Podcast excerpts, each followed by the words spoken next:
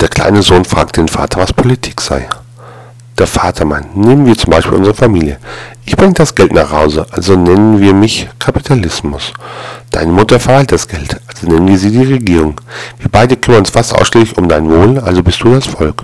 Unser Dienstmädchen ist die Arbeiterklasse und dein kleiner Bruder, der auch in den Windel liegt, ist die Zukunft. Hast du das verstanden? Der Sohn ist erst einmal zufrieden. In der Nacht wacht er auf, weil sein kleiner Bruder in den Windel gemacht hat und nun schreit.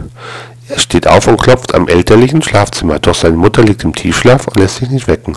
Also geht er zum Dienstmädchen und findet dort seinen Vater bei ihrem Bett. Doch auch auf sein mehrmaliges Klopfen hin lassen beide sich nicht stören. So geht er wieder ins Bett und schläft weiter. Am nächsten Morgen fragt ihn sein Vater, ob er wisst, was Politik sei. Der Sohn antwortet, ja, ich weiß es. Der Kapitalismus missbraucht die Arbeiterklasse, während die Regierung schläft. Das Volk wird total ignoriert und die Zukunft ist voll Scheiße.